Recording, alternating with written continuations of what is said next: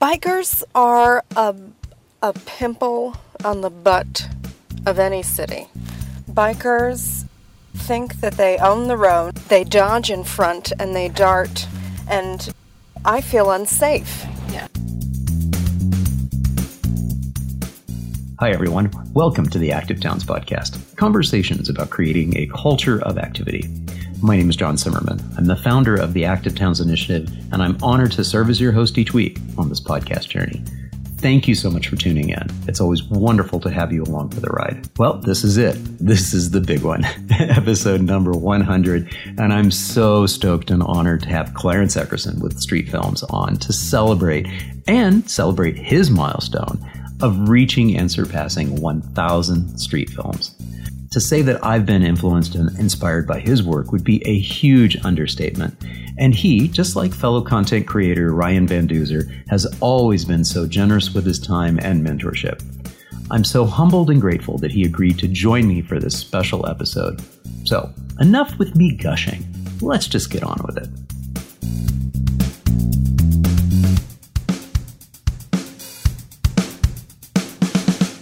I am so incredibly excited to have Clarence Eckerson Jr. on the podcast. I've been trying to get him on for some time now. And what better time than to celebrate the 1,000th Street Films video. And we're going to do it. We're going to release this. This is going to be on November 12th. And the 100th podcast episode for Active Towns. Clarence Eckerson Jr., welcome, man. Yeah, thank you. I purposely delayed so we could have this group synergy. And also a banner going right across the screen here. That is just... wow. That's our 17 fans. Absolutely. Seriously, though, it's so much fun to have you on the podcast here and to have this opportunity to share street films with an audience worldwide. I'm assuming most of my audience already knows about street films and knows about Clarence, but let's do this. Let's have you just do a really short introduction, who you are and how you got started with this. Oh boy, that's a heavy lift, but we'll try to keep it short. My name is Clarence Eckerson. I am the director of Street Films. I am currently up to about, I think, 1,003 or 1,004 films. I don't know the exact count. But I got started making films back when I was in college. I bought my own video camera and found myself just kind of like walking around campus, just shooting random stuff. It was all al fresco, not transportation yet, but cool things I saw. And I also, when I was in college, I worked for a news station called WTEN in Albany. And while I was there, I actually made a short film with my friend Rick Easton, who still works there, which is quite amazing. And that just kind of led, I moved to New York City. I started riding a bike within days. I bought a bike. I rode it home from Manhattan. It was one of the scariest things I ever did when Broadway was nothing but an ugly traffic sewer. And I started noticing things that I was like, okay, some of these things are horrible and we need to start capturing them. And that led to working on a cable access show with a couple of friends that we put together called Bike TV. And then from there, I started trying to do a lot more volunteering with Transportation Alternatives, which is the leading bicycle advocacy organizations and alternative transportation in the United States. And I did so much work for them that I decided that at one point I was their head of their Brooklyn Transportation Alternatives chapter. And I was just pretty good at this, but I think I should leave because there are other people that could do it better than me. And I could do something nobody else is doing. That's video. And that all led to just doing more and more films on the cable access show, eventually getting hired to do some freelance stuff and some films about traffic and transportation and parking and cars, trains, and everything in that kind of green area that we all know and love. And suddenly I was hired by Mark Gorton from Open Plans, and that's where I've been with Street Films ever since. Open Plans is the umbrella organization. They also work with another number of other entities, including Streetsblog. Fantastic. That's a great overview. And I love that too, because it gives a little bit of the connection between the Streets Blog and Streets Films. Now, some of that history is included in your reel that you put together, but maybe not overtly. I want to play a little bit of the reel and give us an opportunity to comment on it live while it's happening. Yeah, this is pretty funny. I just put this together because we were suggesting having some B-roll of me in the older times or some of my favorite films or spots that I just popped up in, because I'm not in every film, not unlike what you can see on YouTube. I'm probably in one out of every 10 dozen films, and sometimes it's just for a few seconds. So I said, okay. And it then became a project of its own. And I thought, well, there's probably a lot of people that want to see it, even though we're doing it for the Active Towns podcast. So yeah. This is going to be fun. Let's hit play. We really wanted to go out and document how bad the streets were, but also show people how good they could be. And right away, the films got people motivated. And they use them as tools, and they use them as rallying cries to say, let's make our city better. And that was just a little scene from when we did a wrap-up of our 15-year anniversary. Okay, yeah. And here's City Bike in New York debuting. And as you can hear behind me, we had done at that point, and I think it still is, probably more films about bike share than anybody in history. This was 2014. Yeah. And I think that you thought that maybe you had the record of the most number of bike shares ridden and tested. Prior to COVID, I know that I either was or very high up on the list of the person that had tested the most bike shares. Oh, here's my son. Yeah. I forgot about this. We were going to do a film with Transit Center, and Clarence was with me. I had to bring him in tow because I had to bring him to the shoot.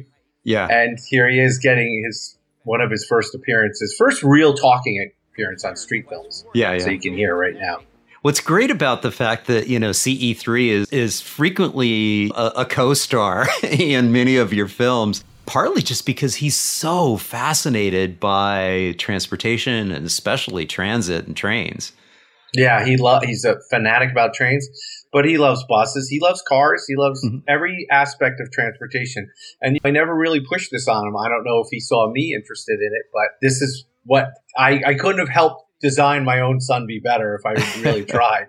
And now it's fascinating stuff. He probably just follows your lead. And he's like, look at all the fun stuff Dad's doing.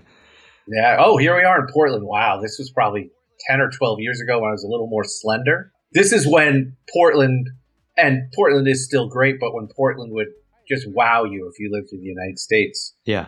We also did a number of films, as you can see, about COVID, about how this was the first one that I did that I was scared to attempt. Back then, we didn't know if you touched the surface, you could get COVID or anything, but I wanted to show at that point how not crowded our streets were. Yeah. So, yeah. City, the best thing you can do is go out. Oh, this is Houston. Have you ever been to the bayous of Houston to ride? I haven't. No. It's funny. I remember a lot of times I go to cities and I have a good idea of what there is going to be to see. But sometimes I just say the best thing you can do is just roam. And the best cities, you just find things. And that's when I found the bayous of Houston and then was busy the next few days asking everybody about them.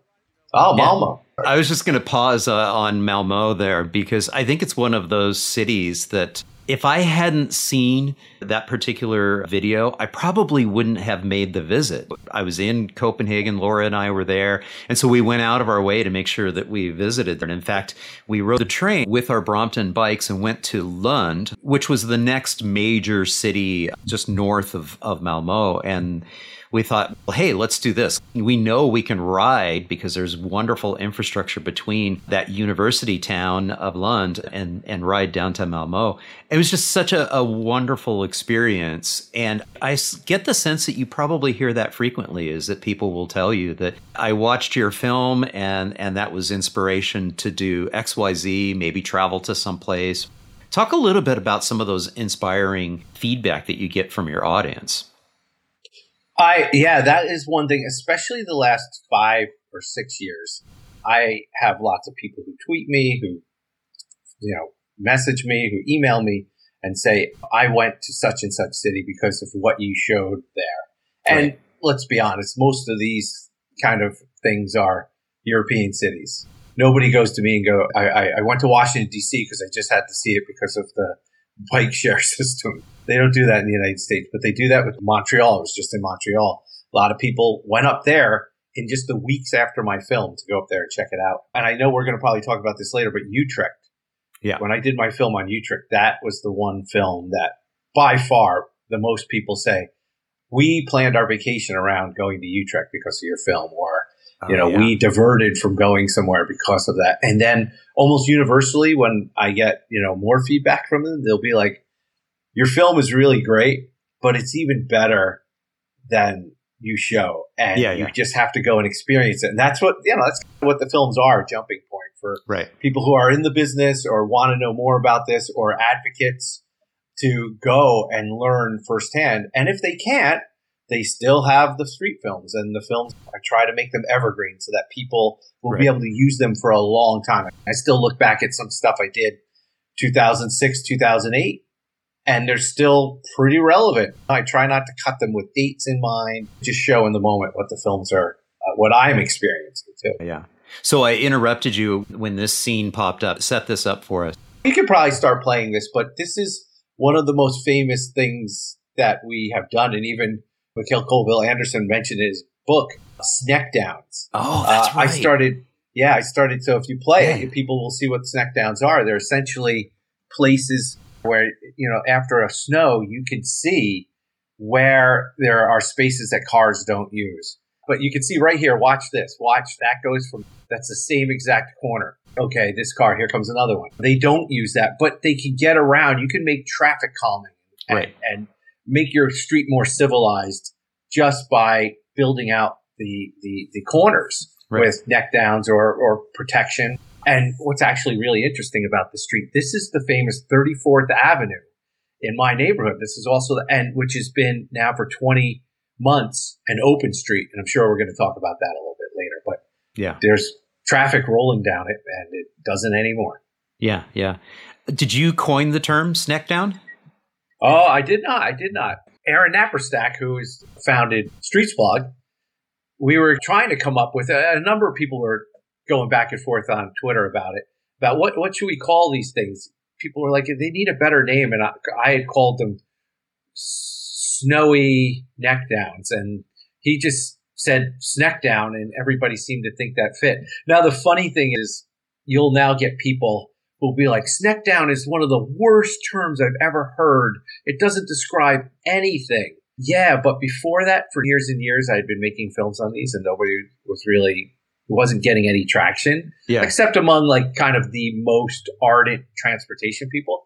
But the snack down went viral. There was probably at least 50 articles across the world. Right. BBC interviewed me, just a number of people about why snack down and what's with a snack down. And it was extremely popular for 2 winters in a row.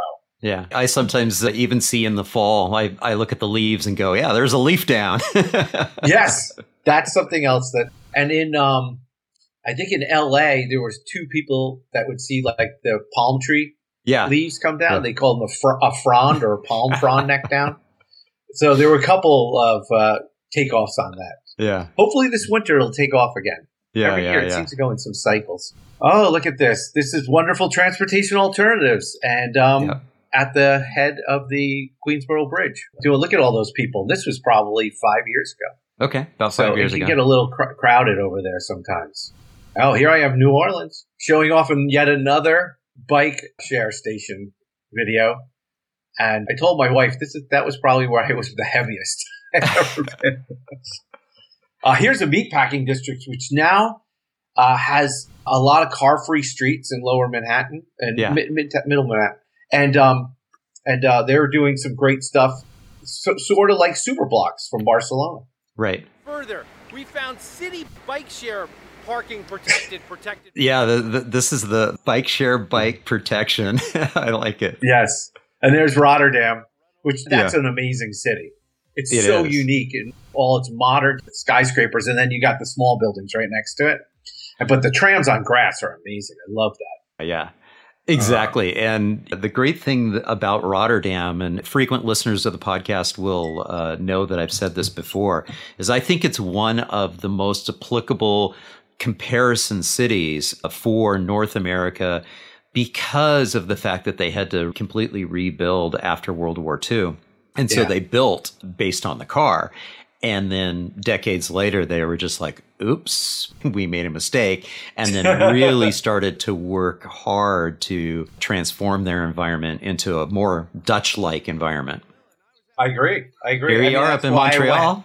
Oh, there's 2001 when I was there the first time to ride a bike. Yeah. That's the Tour de Lille. And this was, I think, 2013 or 2014. There's Chris Brunlett from now living in the Netherlands himself. Yeah.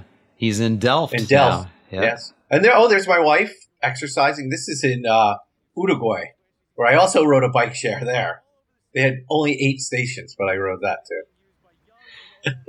So when you look back at all of these, you were putting together this reel and everything, what were some of the emotions that came out while you were doing that process? The enormity of how much time and effort I put into this. And how tiring it is, but how much of a joy it also is, and being very thankful and fortunate to be able to visit all these great cities. Yeah. And to get paid an okay, good wage to do it, but it's more about I have a lot of creative control. Right. And it's about how I get to educate people and show them things, even as I discover new things that I didn't know they had. I'll never forget when I was in Rotterdam, we stopped at an intersection. They said, this light will leave the light green longer in rainy weather for bicyclists. Right. And I was like, what? And cool. Then I was like, we have to stop. Yeah. The two people I was with, I was like, we have to stop and do something on this because nobody knows about this except maybe people in the Netherlands. But looking back at it all, it's quite cool to have, I don't know how many people have 1,000 films, short films. It's probably not many. I know that Bicycle Dutch, who we all know and love, Mark Wagner, he's in the 800s. And next time I see him, I want to sit down with me and him, almost like we're doing, and just talk about all the films we've done. Yeah, so I want to do something similar. I would love to get Mark on the podcast as well. So hopefully he'll see this one, and hopefully that'll inspire him to set up a camera and we can have that conversation, because you're absolutely right. Of course, he does double duty because he's actually producing a very extensive blog post for every single one of his. And sometimes his blog post has multiple shorter videos to them, but really fascinating stuff. Let's hit play. A lot of people don't realize how hard all this stuff is. This is one of the first videos I did for Open Plans, Street Films. You look so young there. I know. This is probably 2006, showing like how a painted bike lane just doesn't cut it. Yeah. And then this is, again, another clip from our retrospective. This is what 9th Avenue used to look like. Now has a protected bike lane on it. Nice. So it's cool to look back and see all this. Here I again am in Portland, but this is like the early 2000s. And again, something I never knew was there, even though I came out there to hang out with people. I mean, look there, I look so young. Oh my gosh, please. But they have a floating walkway, which is the same situation we had along the West Side Highway. We wanted to do something similar. Yeah. And I was stopped immediately. And I'm like, well, we have to document this and talk about how it happened. Yeah. Another bike share. This one's from Ghent. Oh, cool. Yeah. Yeah. Another beautiful city to go to, and one of my most recent favorites in the last 5 years. So I was just showing people how to. Oh, this should be really bizarre. So this is from Bike TV, the cable access show I had, and what we used to do. We essentially, me and a few other people, and I was mostly always the video camera, the person editing and stuff. But this was a promo of 20 different things I had been in, and back then I was in the films a lot more, right? And it was really telling New Yorkers. And anybody who were watching, we had a few cities that also aired it for a while. How to go out and have fun on a bike, and things you could do and how you could get there. But in a way, this was a precursor to Street Films, because Bike TV, I started bringing my camera on vacations. There I am in San Francisco. You know, there I am at Acadia National Park. That's Adams, Massachusetts. So I started that process of seeing how that could kind of work. Yeah, yeah. So much cool stuff to see. Yeah, and all these. I got paid nothing back then. I mean, that was 5 years of working a normal job, and then I like to say that I used to put 70% effort into my films, whereas now I put closer to 100 because it just didn't happen. But what's funny about that Bike TV stuff, the earlier stuff, you had mentioned that you were in the film a lot more, and It reminds me a little bit of you were sort of like this activity ambassador, a biking ambassador. And it reminds me of our other good friend, Ryan Van Duzer, because his content is about trying to get people off their couches and go out and have fun adventures. Ryan is just wonderful. I love that guy. He might be up to 1,000. I have never asked him, but he might be close to 1,000 films. Yeah. There's a few people out there that have done a lot of really good stuff. And he does that crazy stuff where he'll run a marathon and record it and talk to you the whole time. I've run 3 marathons in my life, and I'll tell you right now, this guy ain't talking at all. I might have a little fun and slap a few hands, but I can't provide a running commentary. Well, not to brag on him too much, but I am very proud of the stuff that he produces. But yeah, he will literally document him doing an adventure, whether it's a 2-week bicycle adventure ride or a 100-mile race. He documented the Leadville 100 when he was doing it. And he's very creative too. He has drone in places where he's allowed to fly a drone. He just really, you watch his stuff and you know what? I've probably done a few duds over the years, but I just am like, every time you watch a Ryan Van Duzer film, you're kind of like, I'm going to be entertained. Something cool is going to happen. I'll never forget there was one film there. A spider was in his storage facility when he went to go get a bike. Yeah. That was one of my favorite ones. He was just like, reek, reek, reek, reek, spider. And he posterized the film, and it was just very fun. Good stuff. I think it's so funny. I do sometimes get people asking me, like, do you get jealous, or do you guys all have, like, all the people out there doing bike films? Is there a real healthy competition? I'm like, no. We all do so much different stuff. And it's also useful to different people. And so I do different films than Ryan and Mark Wagner and even not just bikes. They have totally different films. And the more of that we have out there, the better.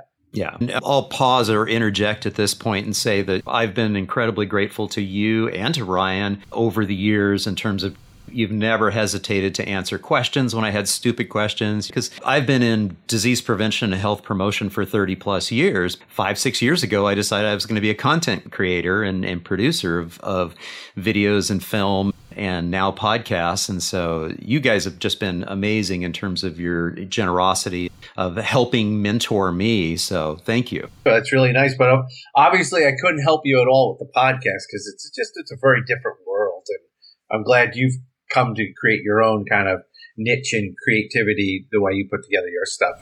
Even just going through the preamble, the setup, right before we started recording, I'm just like, yeah, I'm glad I'm not doing this. This is just, I have a lot of people are glad they're not doing what I'm doing. Yeah.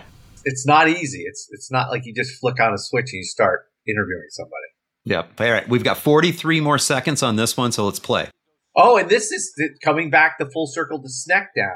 This is just basically another film showing that I'm sure the New York City DOT didn't go out there and measure the snow, but you can see these are spots where snackdowns would form during a snowstorm. And here we are, referencing again, there's the snackdown. A lot of it is real world kind of lessons for people.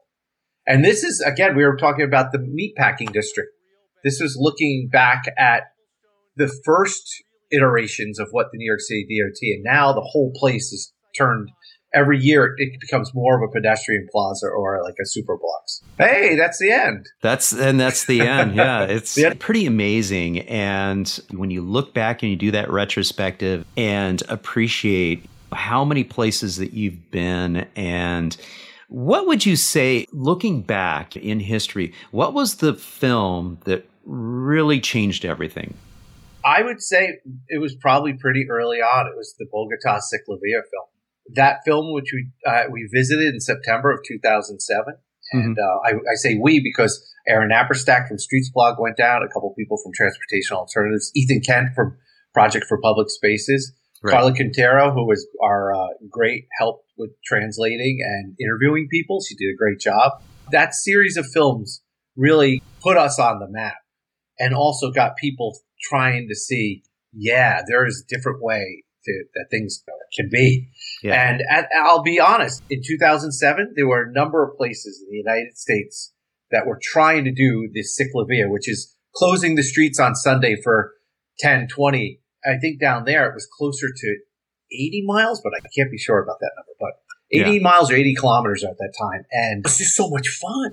I was totally blown away. I'm like, here I am going to Bogota, Colombia. And I'm like thinking, okay, different country, hadn't been around too much outside the United States at all. And wow, they accomplished this. And that led to cities like San Francisco and Portland and New York City. The year after we did this film, all of them had movements to do this. And one great story I can always tell people about is in San Francisco when Gavin Newsom, who's now the governor of California, but when he was mayor, they would have monthly meetings, and Ciclovías always came up, and they said, can we do Ciclovía? And they'd get really close to saying yes, and then it would never happen. And they'd be like, let's postpone to the next time. Let's look at it next time. And then they said at the beginning of one meeting, I think it was the San Francisco Bike Coalition got together, let's, instead of using our time to describe once again, they showed this Ciclovía film. And he was just like, let's do it. Back then, video wasn't as big a tool for advocates and transportation people.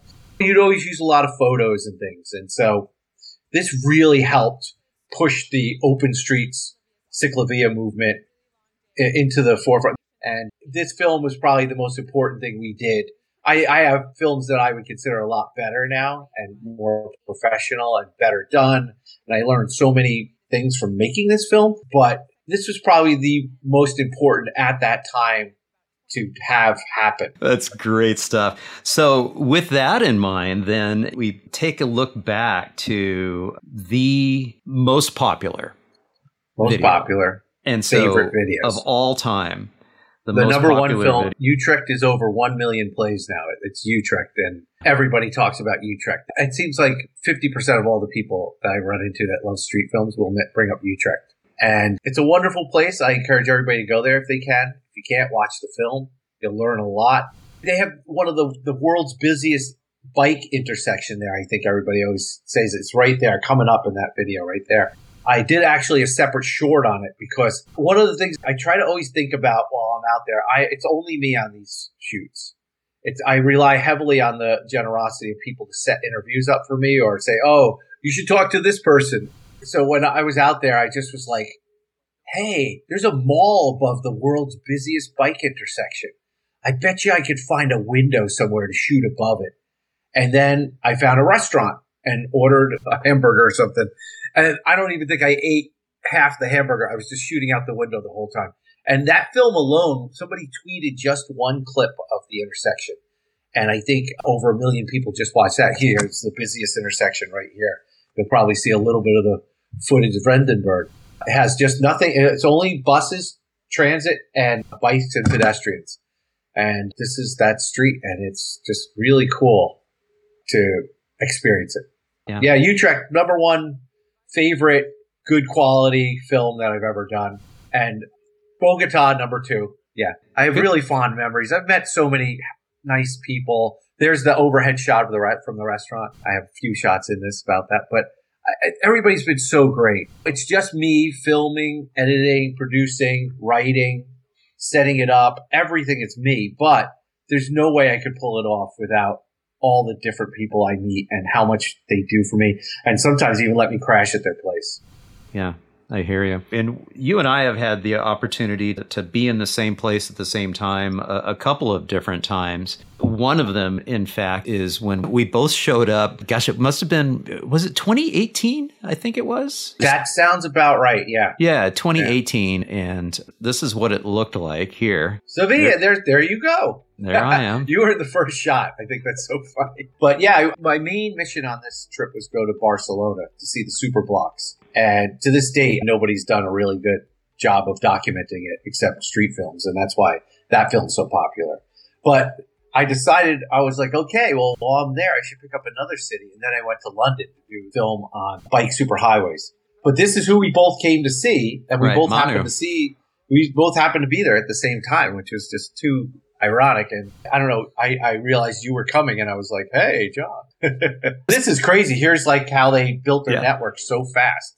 Basically, it got built out in 18 months and they went from a very small percentage of people riding, and then they were able to get it up around 10% mo-share, which is just phenomenal when you think of a place that can have that big of an impact. Yeah. And it's funny because I make these films and, of course, they don't exist in a vacuum. Every once in a while I'll watch an old film or have to be reviewing stuff. Maybe somebody's looking for some footage to use and I'm giving them permission. Or I just get melancholy about wanting to look back over things. And or sometimes even when sometimes something will autoplay on my YouTube. It'll be one of my films. So you wonder what's going on with these places. Like Ciclovía, a lot of the bike lanes were already pretty crowded. So did they widen those? And I can't be everywhere, and we don't have a lot of people out there doing this kind of thing. So it always makes me wonder. You come back from a place and you're like, how well is it going? More eyes on the street, for sure. Now, you mentioned that the main reason why you went to Spain was the Superblocks. Explain what a Superblock is. I wish I had one of the experts to do it even better than I can, but my film does a good job of talking about it. It's essentially designating a small grid, 2 blocks by 2 blocks, 3 blocks by 3 blocks, and keeping out through traffic so that you can redesign the streets. And see, you can see here, right here, that this is an intersection that used to just have cars running through it. And now they have a play space for kids. It's so cool. The track, I love that. The track that people, anytime I stayed in a hotel really near here and I was only there for about 36 hours. And then I flew to Sevilla. And it's just amazing to watch how happy people are and outside enjoying this. And this is finally what we're getting here in my neighborhood in Queens. We have an open street, and we're demonstrating that once you remove the traffic, there's space for deliveries to come through, emergency vehicles, even people who live there are in a garage. But you design it so you don't have streets where cars are just barreling through. When you see a car, people are either there because they live there, they're making a delivery, or they're visiting somebody. And that's really about it. So that's the goal in some of these neighborhoods in Barcelona. I encourage people to go there, too. I know that they've expanded the program greatly since I was there. So that'd be another place I'd love to go back to. And actually, I'd love to take my family, so it'd be a good way to explore it again. Yeah, it's a good point. Oh, boy. What do we got here? I'm pausing on this one. I propose that we just play this because it's hilarious. Just play it and sit back and not say anything. How about halfway? Okay. People will get the idea. But this is Kate McKinnon from Saturday Night Live fame. I've had the pleasure of working with a few famous people when they were not so famous. But this is one of our most loved films and the favoriteest film I've ever had making because she's so damn talented and she's so funny. And you just throw a phrase or an idea and she just ran with it. Pull it together, Veronica. Pull it together. Pull it together.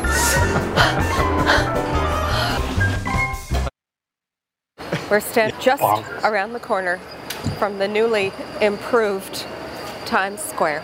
I am horrified by the events that have transpired, and I'm about to see their disastrous effects. Oh, my God. Oh, this is disgusting. Oh, my God. This is the crossroads of the world. Where are the roads?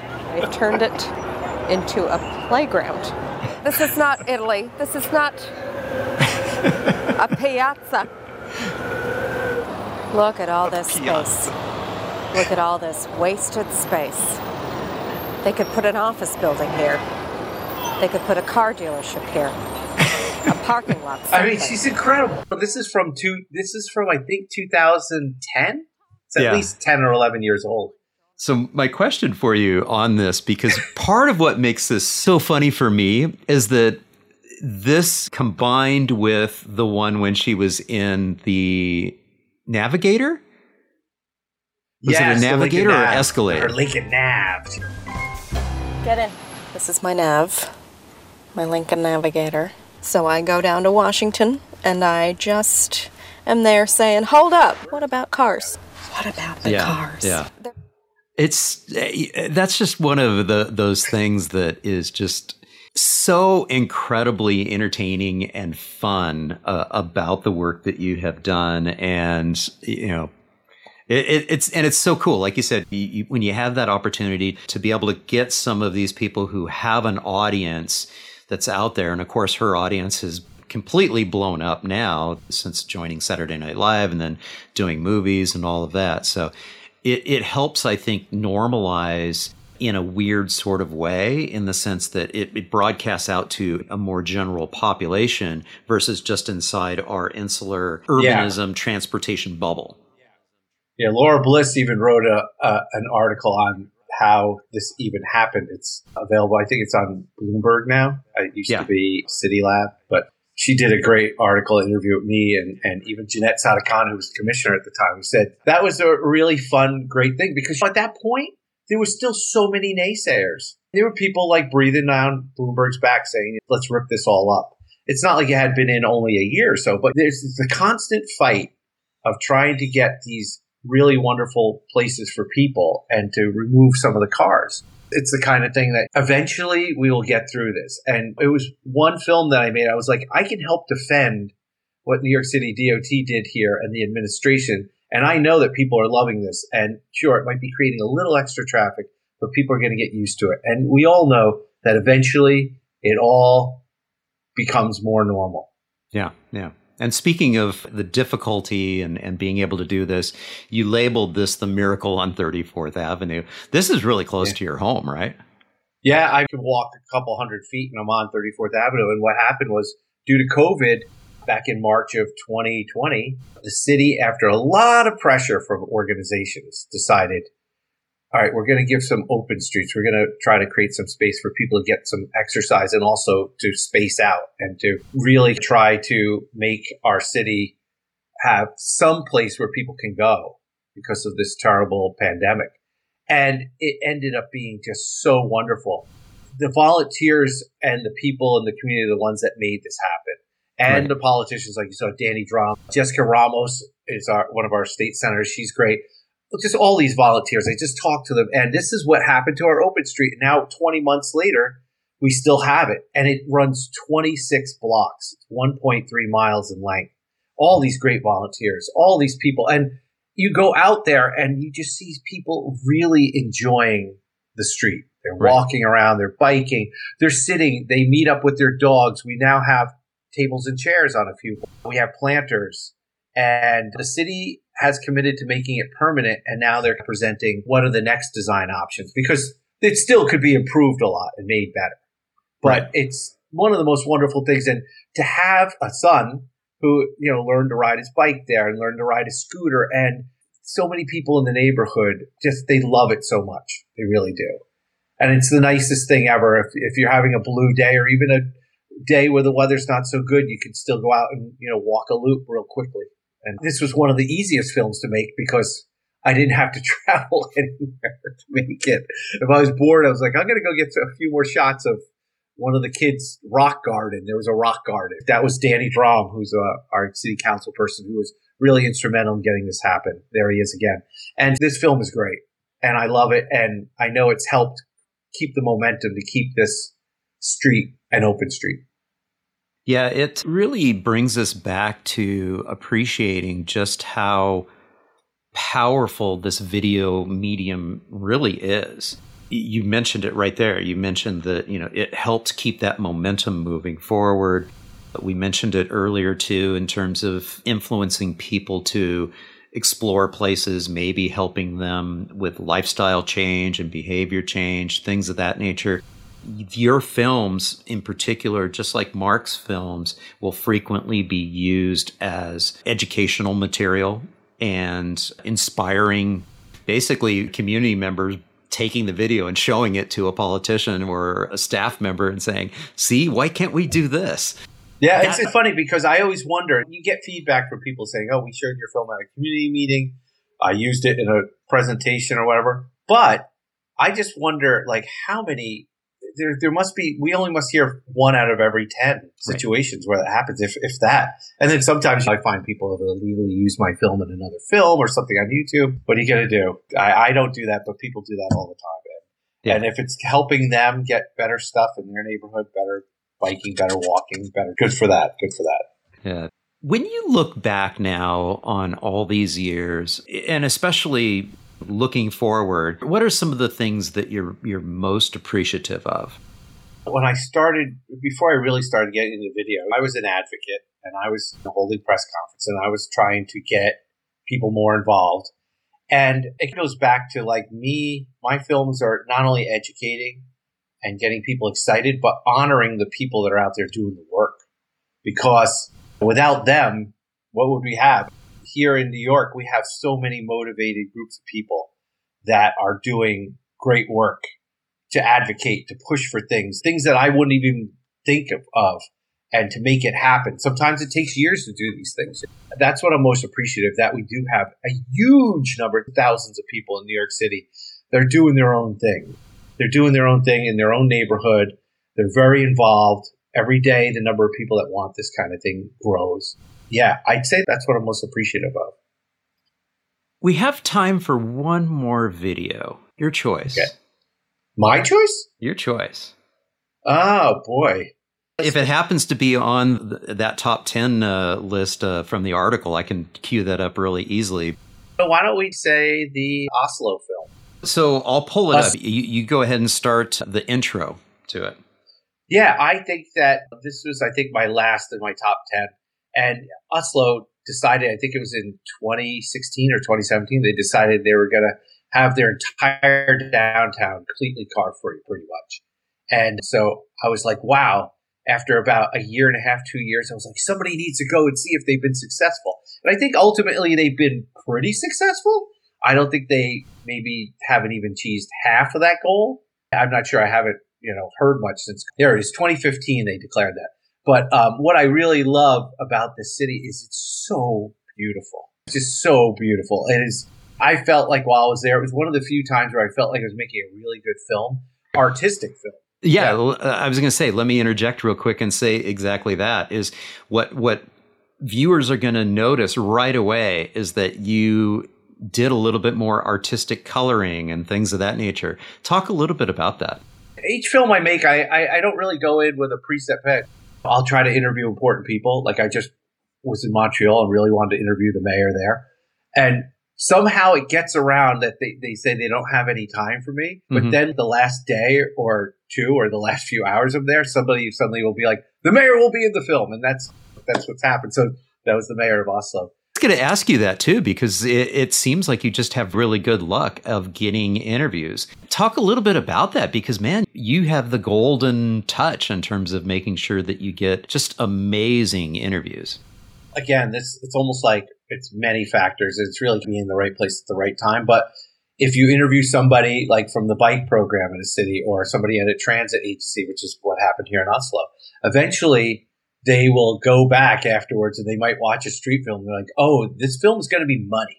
Like it's the gentleman I interviewed from Route, they do the transit there. Eventually, I'll be like, I might even ask, I've been trying to get the mayor. Is there any chance you have any pull or anything?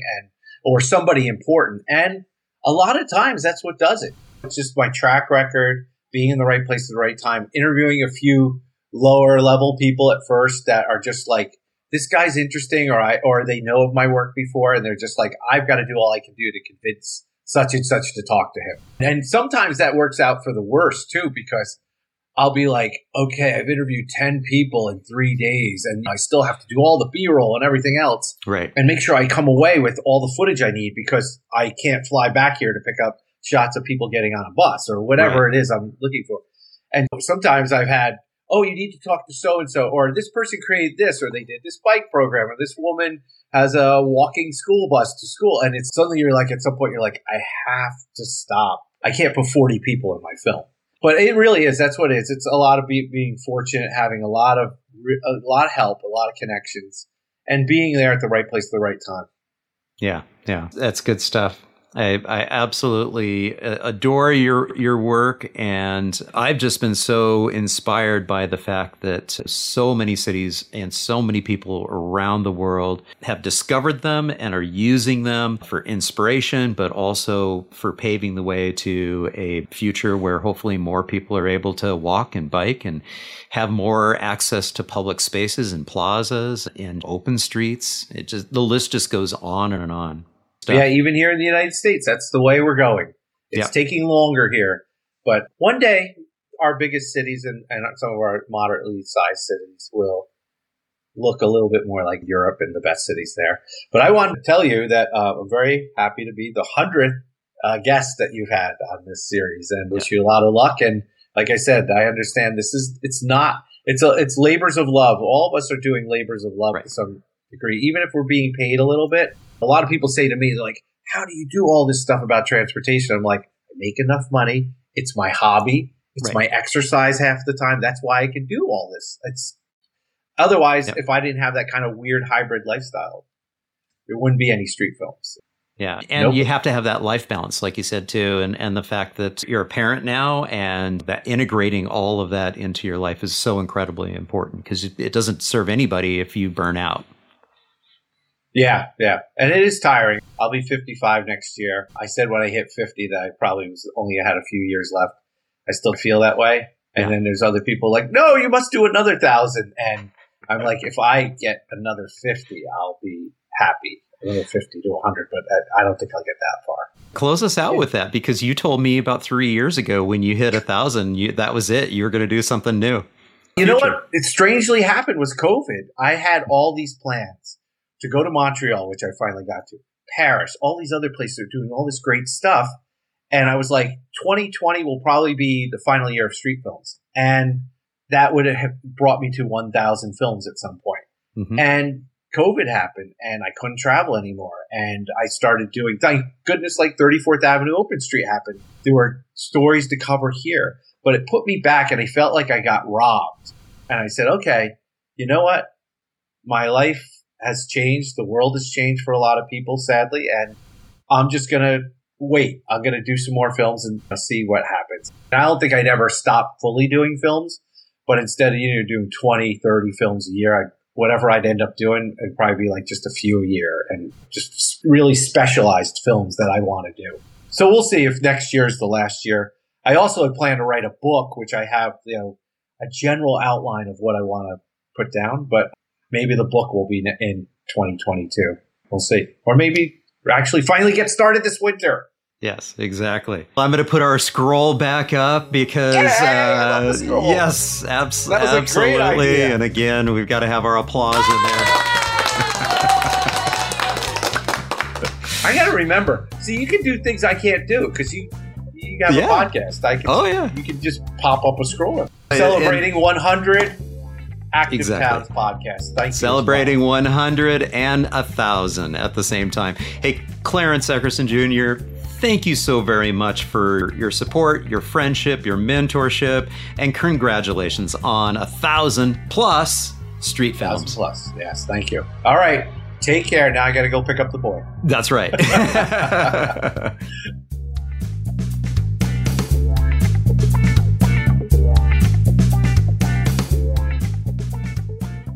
Thank you all so much for tuning in to episode number 100 of the Active Towns Podcast. I sincerely hope you enjoyed this little walk down memory lane and are inspired to do what you can to help make your community safer and more inviting for all ages and abilities. Please be sure to check out the featured videos from this episode. You can access those links in the show notes and, more importantly, on the landing page for this episode at activetowns.org. That's all she wrote, folks. Episode number 100 is done and dusted. I'll be off for the next 2 weeks to take a little breather and work on a couple video projects, but I'll be right back with you for episode number 101 on Friday, December 3rd. Until then, please consider making a donation to Active Towns, spreading the word, and subscribing. Thank you also very much for your support and for tuning in. Until next time, this is John signing off by wishing you much activity, health, and happiness. Cheers.